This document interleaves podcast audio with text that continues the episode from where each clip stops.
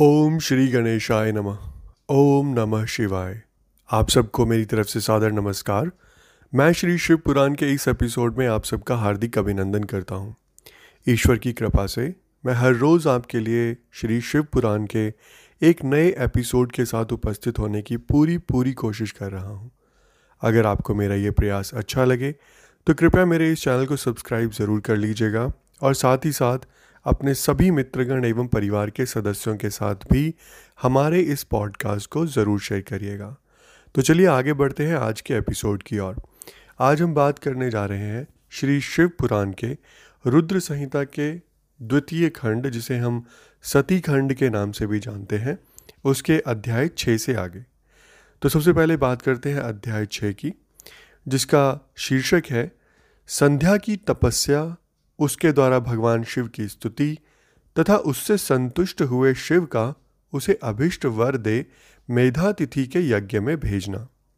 यहाँ पर ब्रह्मा जी कहते हैं, मेरे पुत्रों में श्रेष्ठ महाप्राज्य नारद, तपस्या के नियम का उपदेश दे जब वशिष्ठ जी अपने घर चले गए, तब तब के उस विधान को समझकर संध्या मन ही मन बहुत प्रसन्न हुई। फिर तो वह सानंद मन से तपस्विनी के योग्य वेश बनाकर बृहल लोहित सरोवर के तट पर ही तपस्या करने लगी। वशिष्ठ जी ने तपस्या के लिए जिस मंत्र को साधक बताया था, उसी से उत्तम भक्ति भाव के साथ वह भगवान शंकर की आराधना करने लगी। उसने भगवान शिव में अपने चित्त को लगा दिया और एकाग्र मन से वह बड़ी भारी तपस्या करने लगी। उस तपस्या में लगे हुए उसके चार युग व्यतीत हो गए। तब भगवान शिव उसकी तपस्या से संतुष्ट हो, बड़े प्रसन्न हुए तथा बाहर भीतर और आकाश में अपने स्वरूप का दर्शन कराकर जिस रूप का वह चिंतन करती थी, उसी रूप से उसकी आँखों के सामने प्रकट हो गए। उसने मन से जिनका चिंतन किया था, उन्हीं प्रभु शंकर को अपने सामने खड़ा देख वह अत्यंत आनंद में निमग्न हो गई।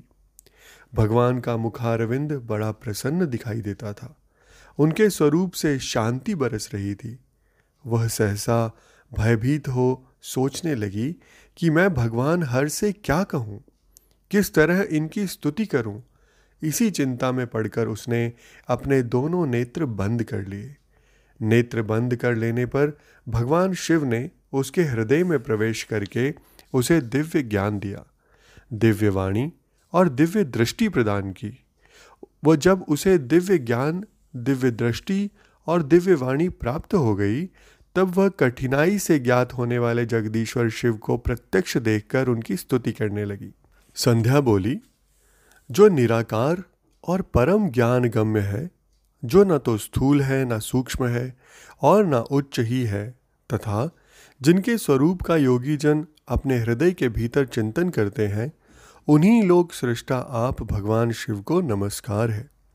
जिन्हें शर्व कहते हैं, जो शांत स्वरूप, निर्मल, निर्विकार और ज्ञान गम्य हैं, जो अपने ही प्रकाश में स्थित हो, प्रकाशित होते हैं, जिनमें विकार का अत्यंत अभाव है, जो आकाश मार्ग की भांति निर्गुण, निराकार बताए गए हैं, तथा जिनका रूप अज्ञानांधकार मार्ग से सर्वथा परे है, उन नित्य प्रसन्न आप भगवान शिव को मैं प्रणाम करती हूँ। जिनका रूप एक अद्वितीय, शुद्ध, बिना माया के प्रकाशमान, सच्चिदानंदमय, सहज निर्विकार, नित्यानंदमय, सत्य ऐश्वर्य से युक्त, प्रसन्न तथा लक्ष्मी को देने वाला है, उन आप भगवान शिव को नमस्कार है। जिनके स्वरूप की ज्ञान रूप से ही उद्भावना की जा सकती है, जो इस जगत से सर्वथा भिन्न है एवं सत्व प्रधान ध्यान के योग्य, आत्मस्वरूप, सारभूत, सबको पार लगाने वाला तथा पवित्र वस्तुओं में भी परम पवित्र है, उन आप महेश्वर को मेरा नमस्कार है। आपका जो स्वरूप शुद्ध मनोहर रत्नमय आभूषणों से विभूषित तथा स्वच्छ कर्पूर के समान गौर वर्ण है, जिसने अपने हाथों में वर, अभय, शूल और मुंड धारण कर रखा है। उस दिव्य, चिन्मय, सगुण, साकार विग्रह से सुशोभित आप योग युक्त भगवान शिव को नमस्कार है।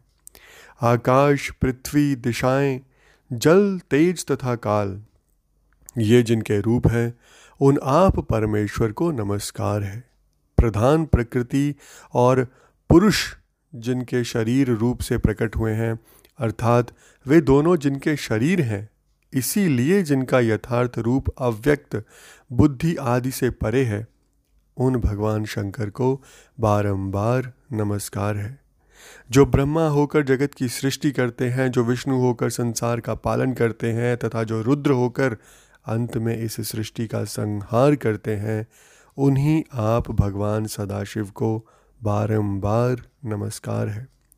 जो कारण के भी कारण हैं, दिव्य अमृत रूप, ज्ञान तथा अणिमा आदि ऐश्वर्य प्रदान करने वाले हैं, समस्त लोकांतरों का वैभव देने वाले हैं, स्वयं प्रकाश रूप हैं तथा प्रकृति से भी परे हैं। उन परमेश्वर शिव को नमस्कार है नमस्कार है। यह जगत जिनके भिन्न नहीं कहा जाता, जिनके चरणों से पृथ्वी तथा अन्यान्य अंगों से संपूर्ण दिशाएँ, सूर्य, चंद्रमा, कामदेव एवं देवता प्रकट हुए हैं और जिनकी नाभि से अंतरिक्ष का आविर्भाव हुआ है, उन्हीं आप भगवान शंभु को मेरा नमस्कार है।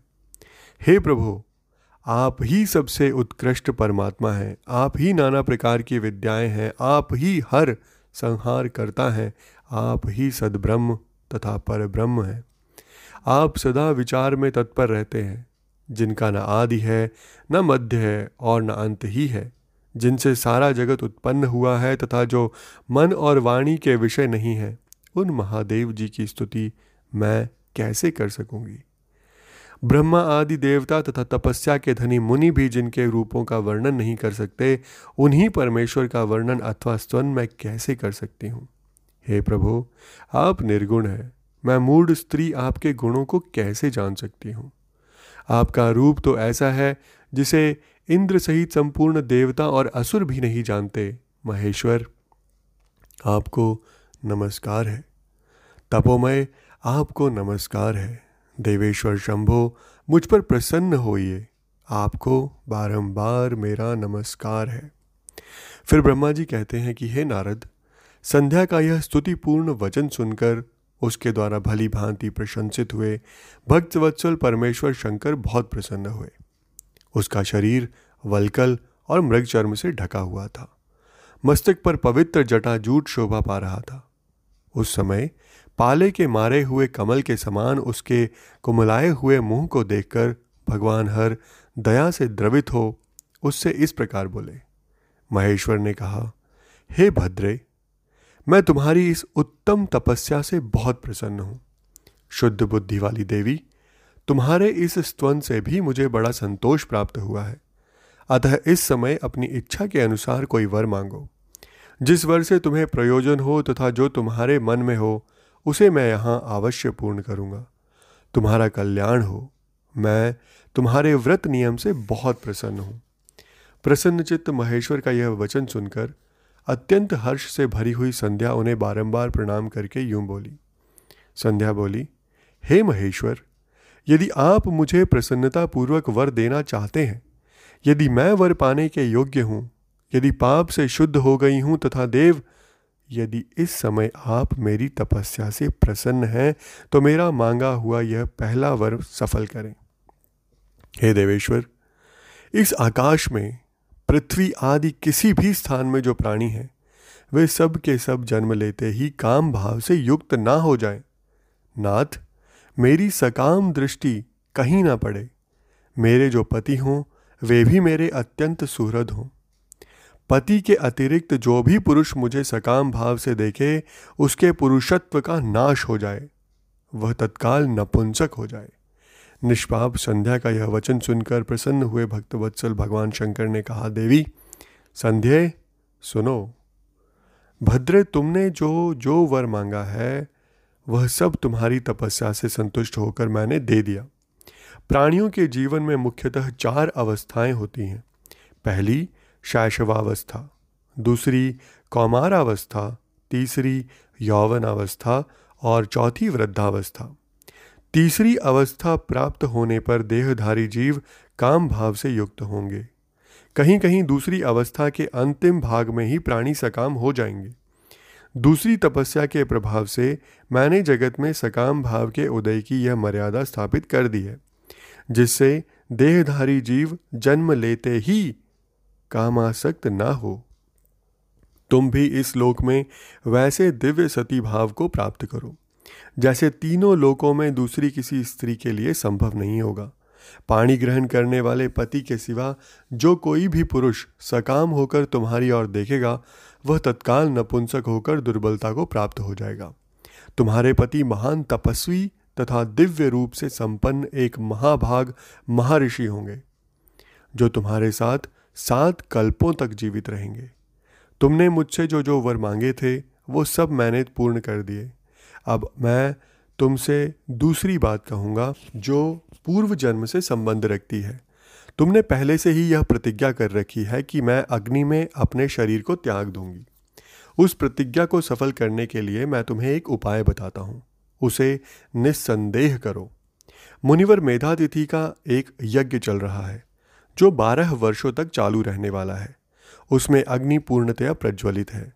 तुम बिना विलंब किए उसी अग्नि में अपने शरीर का उत्सर्ग कर दो। चंद्रभागा नदी के तट पर तापस आश्रम में मुनिवर मेधातिथि महायज्ञ अनुष्ठान करते हैं।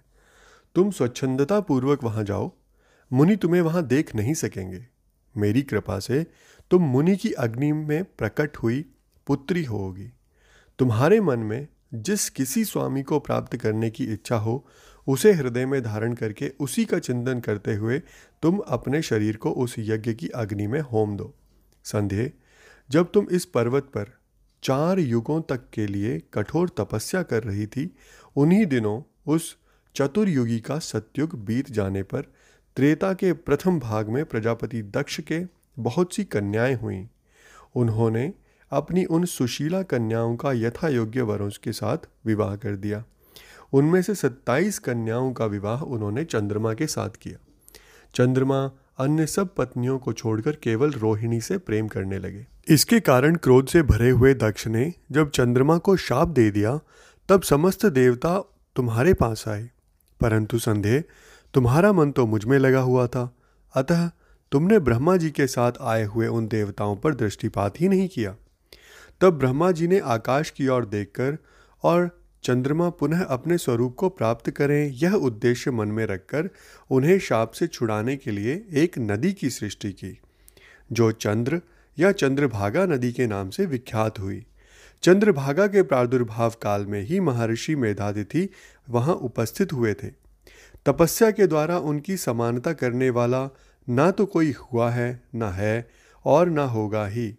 उन महर्षि ने महान विधि विधान के साथ दीर्घ काल तक चलने वाले ज्योतिषोत नामक यज्ञ का आरंभ किया। उसमें अग्निदेव पूर्ण रूप से प्रज्वलित हो रहे हैं। उसी अग्नि में तुम अपने शरीर को डाल दो और परम पवित्र हो जाओ। ऐसा करने से इस समय तुम्हारी वह प्रतिज्ञा पूर्ण हो जाएगी। इस प्रकार संध्या को उसके हित का उपदेश देकर देव देवेश्वर भगवान शिव वहीं अंतर्धान हो गए। आगे जो हम बात करेंगे, उसमें अध्याय सात से लेके अध्याय दस तक का वर्णन है। इनका शीर्षक है, संध्या की आत्माहुति उसका अरुंधति के रूप में अवतीर्ण होकर मुनिवर वशिष्ठ के साथ विवाह करना, ब्रह्मा जी का रुद्र के विवाह के लिए प्रयत्न और चिंता, तथा भगवान विष्णु का उन्हें शिवा की आराधना के लिए उपदेश देकर चिंता मुक्त करना। यहाँ पर ब्रह्मा जी कहते हैं कि, हे नारद जब वर देकर भगवान शंकर अंतर्धान हो गए, तब संध्या भी उसी स्थान पर गई, जहाँ मुनि मेधातिथि यज्ञ कर रहे थे। भगवान शंकर की कृपा से उसे किसी ने वहाँ देखा नहीं। उसने उस तेजस्वी ब्रह्मचारी का स्मरण किया, जिसने उसके लिए तपस्या की विधि का उपदेश दिया था। महामुने पूर्व काल में महर्षि वशिष्ठ ने मुझ परमेष्ठी की आज्ञा से एक तेजस्वी ब्रह्मचारी का वेश धारण करके उसे तपस्या करने के लिए उपयोगी नियमों का उपदेश दिया था। संध्या अपने को तपस्या का उपदेश देने वाले उन्हीं ब्रह्मचारी ब्राह्मण वशिष्ठ को पति रूप से मन में रखकर उस महायज्ञ में प्रज्वलित अग्नि के समीप गई। उस समय भगवान शंकर की कृपा से मुनियों ने उसे नहीं देखा। ब्रह्मा जी की वह पुत्री बड़े हर्ष के साथ उस अग्नि में प्रविष्ट हो गई। उसका पुरोड़ाशामय शरीर तत्काल दग्ध हो गया। उस पुरोडाश की अलक्षित गंध सब और फैल गई। अग्नि ने भगवान शंकर की आज्ञा से उसके सुवर्ण जैसे शरीर को जलाकर शुद्ध करके पुनः सूर्यमंडल में पहुँचा दिया। तब सूर्य ने पितरों और देवताओं की तृप्ति के लिए उसे दो भागों में विभक्त करके अपने रथ में स्थापित कर दिया। हे मुनीश्वर, उसके शरीर का ऊपरी भाग प्रातः संध्या हुआ जो दिन और रात के बीच में पड़ने वाली आदि संध्या है, तथा उसके शरीर का शेष भाग साय संध्या हुआ, जो दिन और रात के मध्य में होने वाली अंतिम संध्या है। साय संध्या सदा ही पितरों को प्रसन्नता प्रदान करने वाली होती है। सूर्योदय से पहले जब अरुणोदय हो, प्राची के क्षितिज में लाली छा जाए, तब प्रातः संध्या प्रकट होती है, जो कि देवताओं को प्रसन्न करने वाली होती है। जब लाल कमल के समान सूर्य अस्त हो जाते हैं, उसी समय सदा साय संध्या का उदय होता है, जो पितरों को आनंद प्रदान करने वाली है। परम दयालु भगवान शिव ने उसके मन सहित प्राणों को दिव्य शरीर से युक्त देहधारी बना दिया। जब मुनि के यज्ञ की समाप्ति का अवसर आया, तब वह अग्नि की ज्वाला में महर्षि मेधातिथि को तपाए हुए सुवर्ण की सी कांति वाली पुत्री के रूप में प्राप्त हुई। मुनि ने बड़े आमोद के साथ उस समय उस पुत्री को ग्रहण किया। हे मुने, उन्होंने यज्ञ के लिए उसे नहलाकर अपनी गोद में बिठा लिया। शिष्यों से घिरे हुए महामुनि मेधातिथि को वहाँ बड़ा आनंद प्राप्त हुआ। उन्होंने उसका नाम अरुंधति रखा। वह किसी भी कारण से धर्म का अवरोध नहीं करती थी। अतः उसी गुण के कारण उसने स्वयं यह त्रिभुवन विख्यात नाम प्राप्त किया। हे देवऋषे यज्ञ को समाप्त करके कृतकृत्य हो वे मुनि पुत्री की प्राप्ति होने से बहुत प्रसन्न थे और अपने शिष्यों के साथ आश्रम में रहकर सदा उसी का लालन पालन करते थे। देवी अरुंधति चंद्रभागा नदी के तट पर तापस आरण्य के भीतर मुनिवर मेधातिथि के उस आश्रम में धीरे धीरे बड़ी होने लगी। जब वह विवाह के योग्य हो गई, तब मैंने, विष्णु तथा महेश्वर ने मिलकर मुझ ब्रह्मा के पुत्र वशिष्ठ के साथ उसका विवाह करा दिया। ब्रह्मा, विष्णु तथा महेश के हाथों से निकले हुए जल से शिप्रा आदि सात परम पवित्र नदियाँ उत्पन्न हुई। हे मुने, मेधातिथि की पुत्री, महासाध्वी अरुंधति समस्त पतिव्रताओं में श्रेष्ठ थी। वह महर्षि वशिष्ठ को पति रूप में पाकर उनके साथ बड़ी शोभा पाने लगी। उससे शक्ति आदि शुभ एवं श्रेष्ठ पुत्र उत्पन्न हुए। हे मुनिश्रेष्ठ, वह प्रियतम पति वशिष्ठ को पाकर विशेष शोभा पाने लगी थी। मुनि शिरोमणे इस प्रकार मैंने तुम्हारे समक्ष संध्या के पवित्र चरित्र का वर्णन किया है, जो समस्त कामनाओं के फलों को देने वाला परम पावन और दिव्य है। जो स्त्री या शुभ व्रत का आचरण करने वाला पुरुष इस प्रसंग को सुनता है, वह संपूर्ण कामनाओं को प्राप्त कर लेता है। इसमें अन्यथा विचार करने की आवश्यकता नहीं है। प्रजापति ब्रह्मा जी की यह बात सुनकर नारद जी का मन प्रसन्न हो गया और वे इस प्रकार बोले।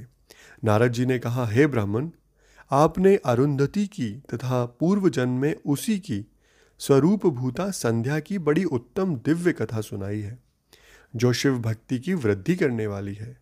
हे धर्मज्ञ, अब आप भगवान शिव के उस परम पवित्र चरित्र का वर्णन कीजिए जो दूसरों के पापों का विनाश करने वाला उत्तम एवं मंगलदायक है।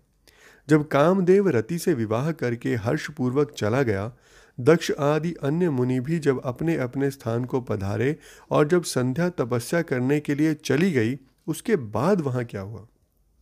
इसके उत्तर में ब्रह्मा जी कहते हैं कि, हे विप्रवर नारद, तुम धन्य हो। भगवान शिव के सेवक हो।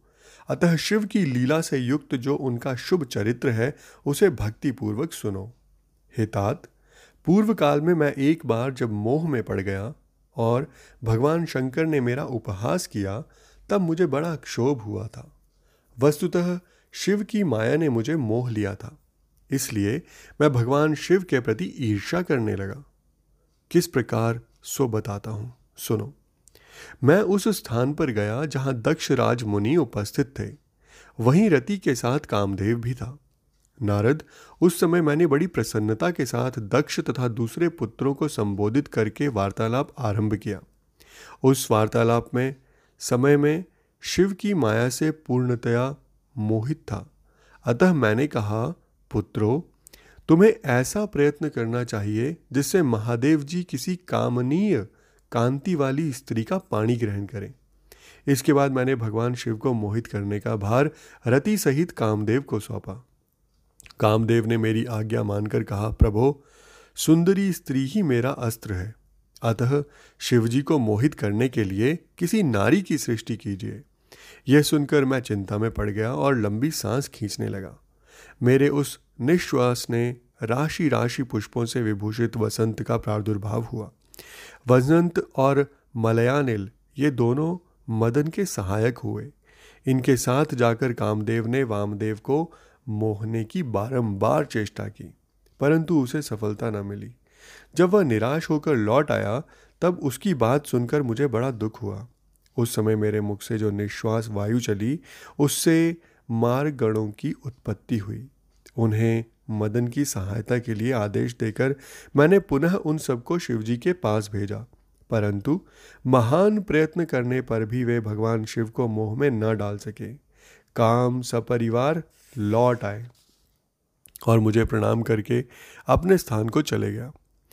उसके चले जाने पर मैं मन ही मन सोचने लगा कि निर्विकार तथा मन को वश में रखने वाले योग परायण भगवान शंकर किसी स्त्री को अपनी सहधर्मिनी बनाना कैसे स्वीकार करेंगे? यही सोचते सोचते मैंने भक्ति भाव से उन भगवान श्री हरि का स्मरण किया, जो साक्षात शिव स्वरूप तथा मेरे शरीर के जन्मदाता हैं। मैंने दीन वचनों से युक्त शुभ स्तोत्रों द्वारा उनकी स्तुति की। उस स्तुति को सुनकर भगवान शीघ्र ही मेरे सामने प्रकट हो गए। उनके चार भुजाएँ शोभा पाती थी। नेत्र प्रफुल्ल कमल के समान सुंदर थे। उन्होंने हाथों में शंख, चक्र, गदा और पद्म ले रखे थे। उनके शाम शरीर पर पीताम्बर की बड़ी शोभा हो रही थी। वे भगवान श्रीहरि भक्त प्रिय हैं। अपने भक्त उन्हें बहुत प्यारे हैं। सबके उत्तम शरणदाता उन श्रीहरि को उस रूप में देखकर मेरे नेत्रों से प्रेमाश्रुओं की धारा बह चली और मैं गदगद कंठ से बारंबार उनकी स्तुति करने लगा। मेरे उस स्तोत्र को सुनकर अपने भक्तों के दुख दूर करने वाले भगवान विष्णु बहुत प्रसन्न हुए और शरण में आए हुए मुझ ब्रह्मा से बोले, हे महाप्राज्य विधाता लोक सृष्टा ब्राह्मण, तुम धन्य हो। बताओ, तुमने किस लिए आज मेरा स्मरण किया है और किस निमित्त से यह स्तुति की जा रही है? तुम पर कौन सा महान दुख आ पड़ा है, उसे मेरे सामने इस समय कहो। मैं वह सारा दुख दूर कर दूँगा। इस विषय में कोई संदेह या अन्यथा विचार नहीं करना चाहिए। तब ब्रह्मा जी ने सारा प्रसंग सुनाकर कहा, हे केशव, यदि भगवान शिव किसी तरह पत्नी को ग्रहण कर लें तो मैं सुखी हो जाऊँगा। मेरे अंतकरण का सारा दुख दूर हो जाएगा। इसी के लिए मैं आपकी शरण में आया हूँ।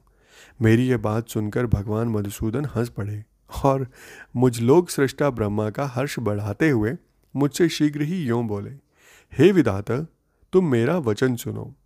यह तुम्हारे भ्रम का निवारण करने वाला है।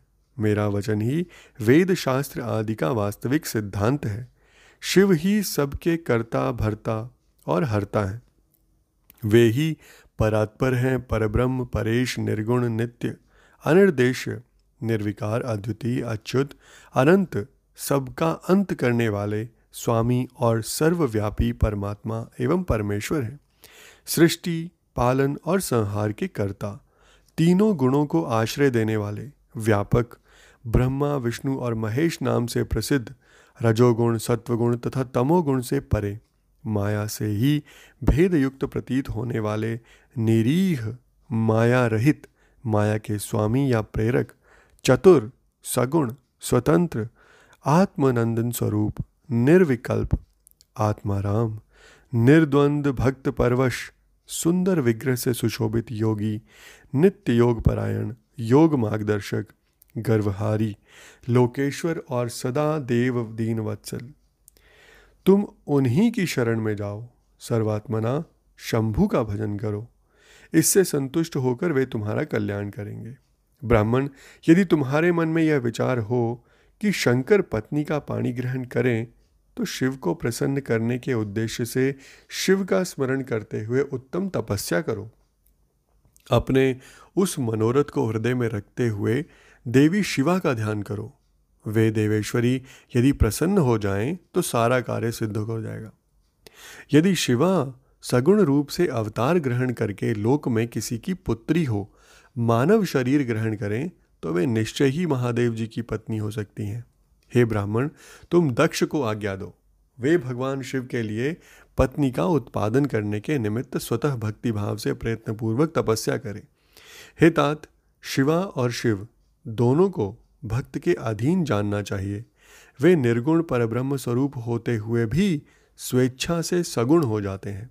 हे विधेय, भगवान शिव की इच्छा से प्रकट हुए हम दोनों ने जब उनसे प्रार्थना की थी, तब पूर्व काल में भगवान शंकर ने जो बात कही थी, उसे याद करो। ब्राह्मण, अपनी शक्ति से सुंदर लीला विहार करने वाले निर्गुण शिव ने स्वेच्छा से सगुण होकर मुझको और तुमको प्रकट करने के पश्चात तुम्हें तो सृष्टि कार्य करने का आदेश दिया और उमा सहित उन अविनाशी सृष्टिकर्ता प्रभु ने मुझे उस सृष्टि के पालन का कार्य सौंपा।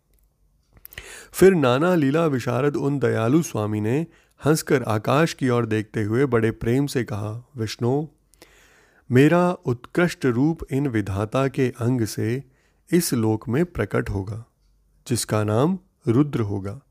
रुद्र का रूप ऐसा ही होगा जैसा मेरा है।